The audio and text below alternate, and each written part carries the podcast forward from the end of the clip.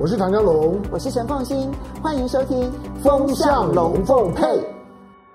最近新台币真的非常的强势，每一次在盘中的时候呢，就升值个三角，然后呢，最后中央银行呢就出手，然后把这一个升值的幅度呢稍微的让它收回，有的时候升值个三分，有的时候让它贬值个一分，然后希望能够维持在一个相对稳定的一个态势。但是最近中央银行似乎是守不住了，所以你看到呢，新台币呢已经是升破了二十三年来的新高。你知道数字越低，代表的是币值越强，因为代表它用越少的新台币可以换到同样等值的一块钱的美元。所以现在呢，盘中的时候都已经来到了二十八点三，很多人认为二十八点三呢，其实也守不住二十八点二、二十八点一，甚至于升破二十八，有人甚至于点名了二十七点五的价位，那这可就是三十年来的新高的价位了。究竟可能不可能？好，我先来看一下哦。其实在我周边呢，朋友呢刚好分成两个大区块，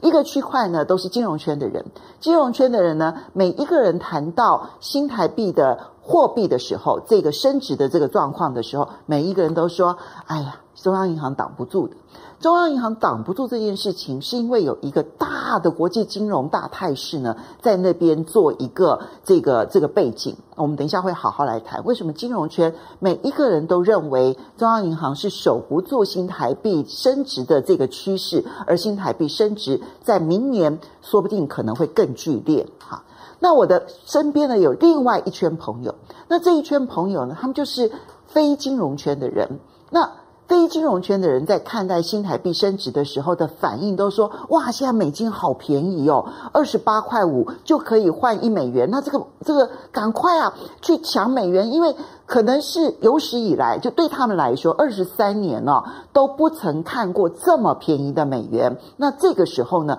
不去买美元，什么时候去买美元呢？我要告诉这些非金融圈的朋友们呢，千小千万要先小心注意。”因为你们落入了一个人类的锚定的定律的这样子的一个偏误，什么意思呢？就是啊，我们会被过去的数字框住了。诶，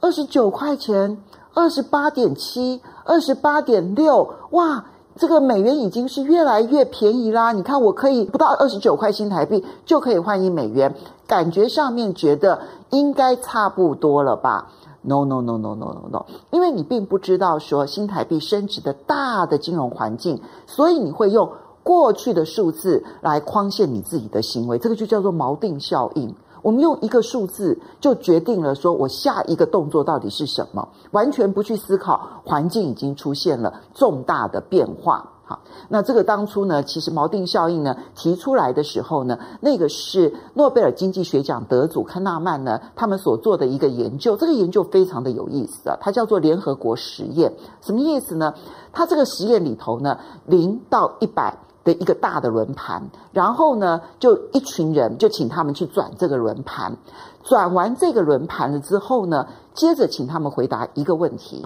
这个问题是说。非洲的国家占整个联合国的会员席次的占比百分比是多少？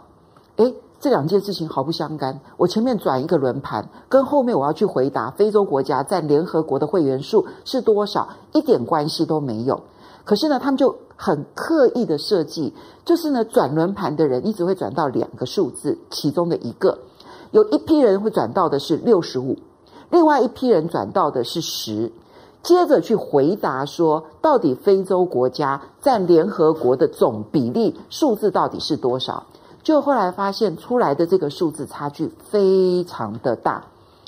那么转到六十五的平均呢，回答百分之四十五；转到十的呢，回答平均只有百分之十五，差距是非常大的。所以前面那个。跟后面这一个完全不相干的这个事情，可是前面的数字影响到你后面的猜测跟判断，这就是锚定效应。那我们现在呢，其实很多人在看待新台币的汇率的时候，都会有这种锚定效应存在，这一点是要小心注意的。那我这边就来回应说，为什么金融圈的人普遍认为新台币呢，未来还要再升值？美元还要再贬值，甚至于呢，有人其实在预测美元贬值的幅度的时候呢，预测的那个数字都非常惊人。有人预测还要再贬值百分之十，有人预测美元还要再贬值百分之二十，有人预测美元还要再贬值三十。这里面呢，那个大环境就其实就是因为美国政府还有美国联准会的印钞。因为呢，它狂印钞票的这个结果呢，使得现在呢，全世界呢资金钱满为患。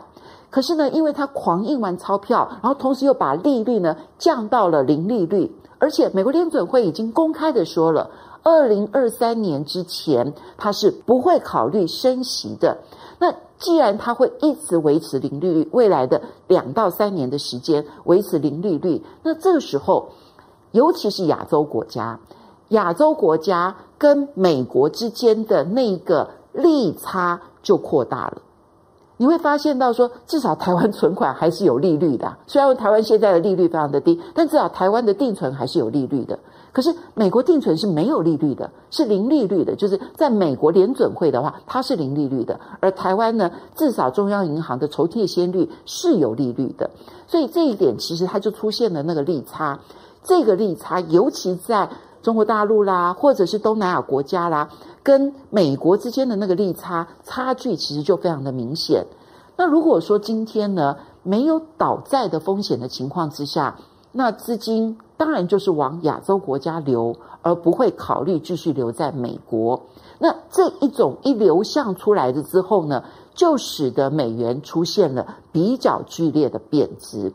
现在美元呢，之所以还可以撑在一个一定数额的这个情况之下呢，其实是因为各国不希望自己的货币升值的速度太快，所以呢，各国的中央银行都出来让自己的货币不要升太快，美元才能够维持住，让它不会贬太快。但是各国央行的能力都是有限的，那个大洪水一旦出现了之后呢，各国其实能够阻挡的那个沙包，其实它的武器都是有限的。尤其是因为中国大陆现在的态度很明显，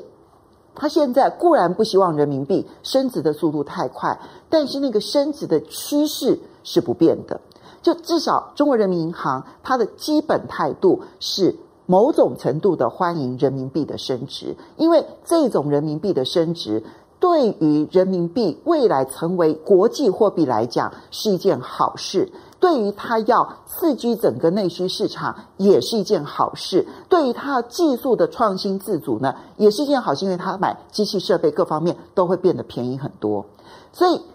中国人民银行欢迎人民币小幅度的缓步的。不要快速的升值，所以偶尔你升值速度太快，你会看到它人民银行出来介入一下，然后让这个人民币呢不要升得太快，但基本的那个方向不变。那如果人民币升值的方向不变，如果资金往亚洲的方向不变，你觉得新台币能够守得住吗？